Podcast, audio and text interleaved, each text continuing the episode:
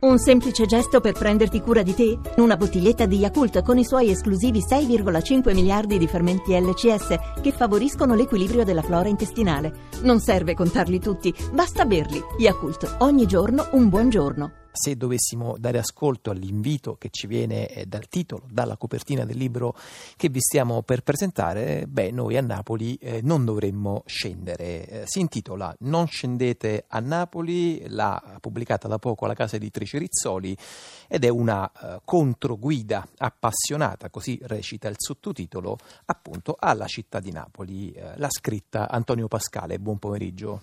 Buon pomeriggio a voi.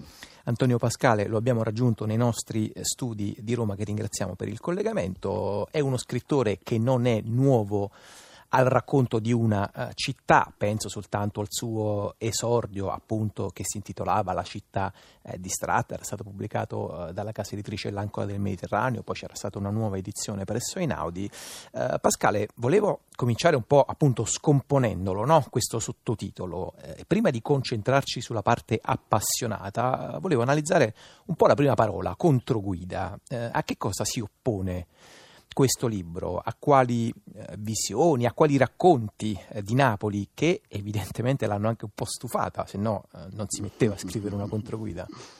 Sì, sì, è vero. E guardi, credo che Napoli è una città molto raccontata, troppo raccontata, insomma, e ogni volta colgo nel racconto che le persone fanno sulla città una venatura esotica, insomma tutto ciò che accade a Napoli sembra essere eccezionale, fuori dagli schemi, dunque anche motivo di libertà, di, di, di, di eh, ironia, no? eh, tutto questo credo sia pericoloso, cioè ha formato un immaginario che ha, ha immobilizzato la città, cioè, non, l'ha, non l'ha aperto al mondo, l'ha chiusa, l'ha resa molto autoreferenziale, quindi il titolo significa se non volete conoscere Napoli eh, non ci scendete, insomma. Se invece volete conoscere Napoli, eh, scendete, ma sappiate che giù c'è una palude piena di luoghi comuni e di, di, di, di, racconti esotici che non vale la pena frequentare, anche perché quelli là li conoscete già bene.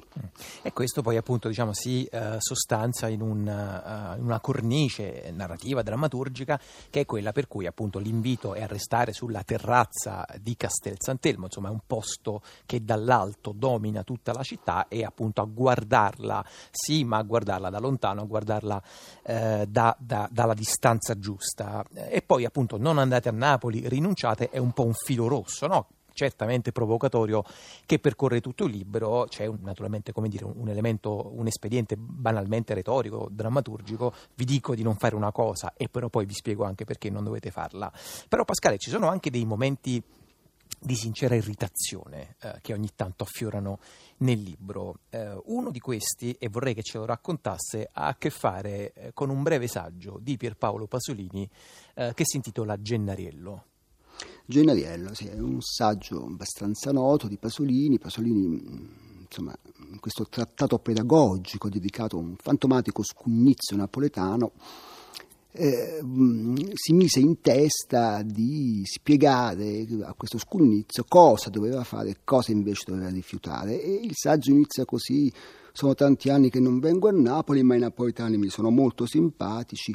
Appartengo a un'antica tribù, mm, diciamo, dico io, sono quasi dei Tuareg, eh, una tribù passata attraverso il tempo incontaminata, cioè la modernità non l'ha ancora corrotta e ogni cosa che avviene a Napoli, diceva Pasolini, è uno scambio di antichissimo sapere. Eh, anche se vi rubano il portafoglio, poi chi osava, è uno scambio di antichissimo sapere. Quindi ciò vuol dire che se lo rubano a Roma il portafoglio, noi passiamo 10 minuti d'inferno, poi blocchiamo la carta di credito, telefoniamo in banca. Eh. Se lo rubano a Napoli dobbiamo essere stracontenti perché ce l'ha rubato un Tuareg e siamo stati oggetti di uno scambio di antichissimo sapere. Questo è un modo di considerare la città, diciamo colto perché veniva dal nostro grande poeta, antropologo, regista nazionale che appunto è per Paolo Pasolini, che però appunto ho ritrovato spesso, insomma spesso nei racconti delle persone che, che, che mi parlano di Napoli, c'è sempre questo tono, appunto perdoniamo, siamo indulgenti perché questa città è eccezionale.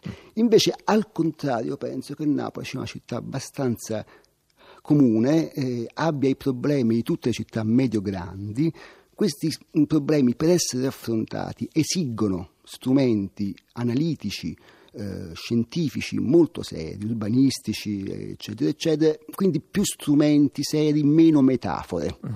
Infatti, tra l'altro, appunto, diciamo, um, un altro elemento di irrequietezza viene eh, fuori dalle pagine eh, del libro Non scendete a Napoli eh, di Antonio Pascale quando si parla di intellettuali e delle metafore che gli intellettuali creano, proiettano eh, sulla città. Lei un po' ce l'ha con un libro che era stato pubblicato intorno al 1992, gli anni del cosiddetto Rinascimento napoletano, che si intitolava eh, La città porosa. Eh, lì appunto lei, a partire dalla stranota, strafamosa metafora di Walter Benjamin, metteva mano alla pistola no? a un certo punto quando sente, sente questa immagine di Napoli legata alla città porosa. Perché Pascale?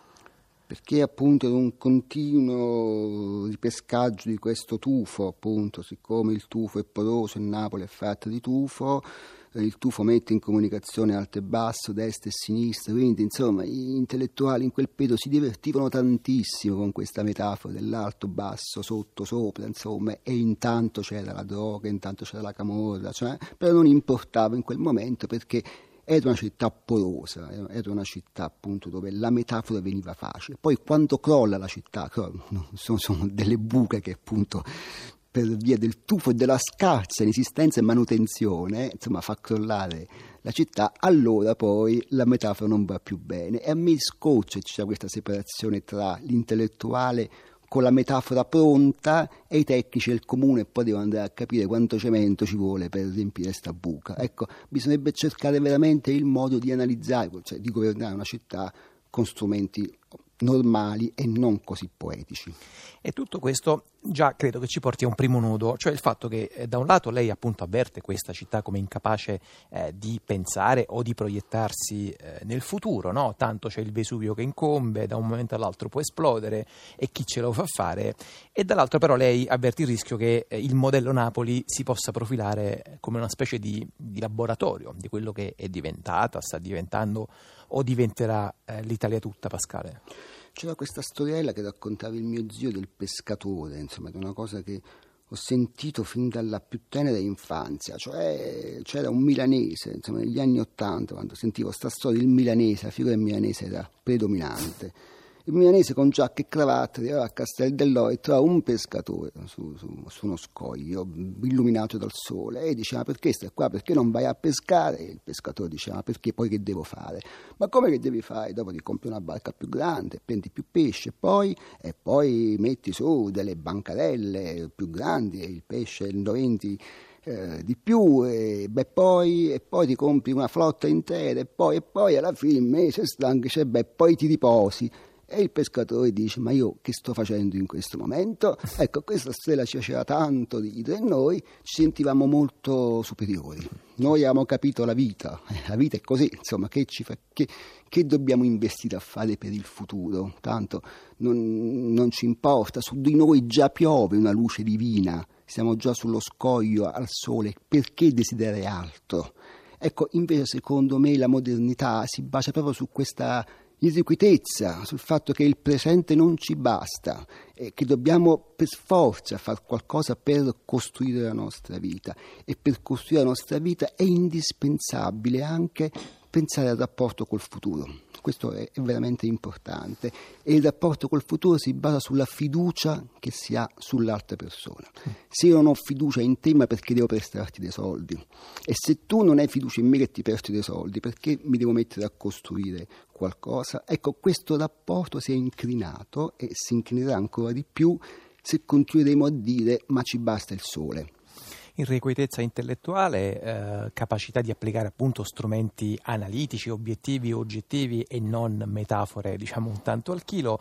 Eh, questi, sono uno, diciamo, questi sono uno dei possibili antidoti eh, che lei diciamo, detta appunto in maniera così leggera, ironica, provocatoria, soprattutto all'interno del libro. Un altro modo, Antonio Pascale, un po' laterale, un po' sghembo, fatto di balbuzie e affanni, lei a un certo punto scrive, può essere eh, incarnato dalla figura di un attore eh, che è scomparso e che a Napoli invece continua a essere sempre molto presente diciamo, nelle menti di, di molti napoletani, eh, Massimo Troisi. Sì, io sono poi convinto che va bene, Troisi parlava in dialetto stretto, faceva delle battute divertentissime, ma non parlava soltanto di Napoli, insomma io sono convinto che Troisi fosse proprio un intellettuale, insomma una persona che nutrisse, insomma, eh, sì, facesse dei seri ragionamenti sulla contemporaneità. Certo lo faceva a suo modo, facendoci molto ridere, eh, ma era molto preciso nelle sue dichiarazioni. E sono rimasto molto colpito rivedendo il film, eh, scusate il ritardo, questa scena del vecchio professore col piccolo appartamento eh, vicino a quello di, insomma, di Gaetano e Gaetano sta con Anna ma non hanno un posto dove andare e approfitta della scienza del professore il sabato e domenica per portarsi Anna di nascosto e si fanno un caffè a un certo punto e Troisi dice ma guarda questo professore c'ha ancora la macchinetta del caffè da uno e eh, Anna che è appunto l'adesivo, il giornale adesivo, risponde chissà come si sente solo, poverino. E Massimo Troisi risponde: Ma proprio perché ti senti solo, che ti compri la macchinetta da uno? No, devi comprarti la macchinetta da 8, 10, da 48 persone. Così le persone pensano: Ma andiamo a prenderci una, una, un caffè a casa del professore. Mm. Ecco, mi sembrava questo ragionamento fosse adeguato a rappresentare un modo di vivere, cioè io non ho bisogno degli altri perché il sole mi piove addosso, che investo a fare nel futuro, che la cambio a fare sta macchinetta, che metto su la ricerca e l'innovazione per capire come fare una buona macchinetta da 48 sostenibile a basso costo? No, meglio che sto solo qui e non, non importa. Ecco, questo ragionamento che faceva Troisi scherzando, secondo me può essere applicato ad alcune dinamiche culturali che in questi anni sono sviluppate in maniera prepotente soprattutto a sinistra. La sinistra, che era insomma una forza propulsiva, progressista, insomma, che badava i diritti del lavoro e dunque era molto interessata a capire come cambiava il lavoro, ormai tutta ripiegata sulla macchinetta del caffè da uno, che tanto ce l'abbiamo e va bene così. Che era tra appunto anche un altro suo uh, rovello, diciamo, da, da, da, intellettuale di sinistra, altrettanto rispetto alla sinistra pubblica politica italiana, quando ragionava invece eh, sull'amore appunto della sinistra per l'agricoltura del vecchio tempo andato, per i pomodori di una volta che non ci sono, sì. che non ci sono più, come, come lei aveva uh, polemicamente osservato in un articolo, se non mi ricordo male, di Pietro Citati stati. Sì. Va bene. Antonio Pascale, eh, la guida, la controguida appassionata, ironica, eh, si intitola Non scendete a Napoli, l'ha pubblicata la casa editrice eh, Rizzoli. Molte grazie. Grazie a voi. Con buono vuoi caffè? Sì, sì. Sì, no, non è... Eh, ma fanno poco tutti e due H, eh? Ma pigliato tutti e due. Visti nemmeno ancora la macchinetta con caffè per una persona su. Mamma mia una tazzina, proprio un po'. Cosa vuoi? Attenzione, eh. Non fa carità, eh, piano.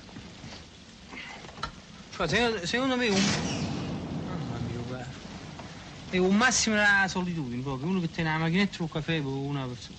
Cioè, chi se non spera mai che viene a trovare qualcuno che ci deve fare una tazza per due, per tre. Poverino, chissà come si sente solo. Ma infatti proprio per questo. Cioè, Ricky si sente solo e ti pigli pure la macchinetta o caffè per una persona. Vuol dire proprio che, hai capito, che vuoi rimanere su. Perché stai solo, eh, cioè, anzi, la macchinetta per 12, 24, 48 persone, capito? A spingere la, gente che pensa, qualcuno dice, ma io mi c'è piano caffè a casa del professore.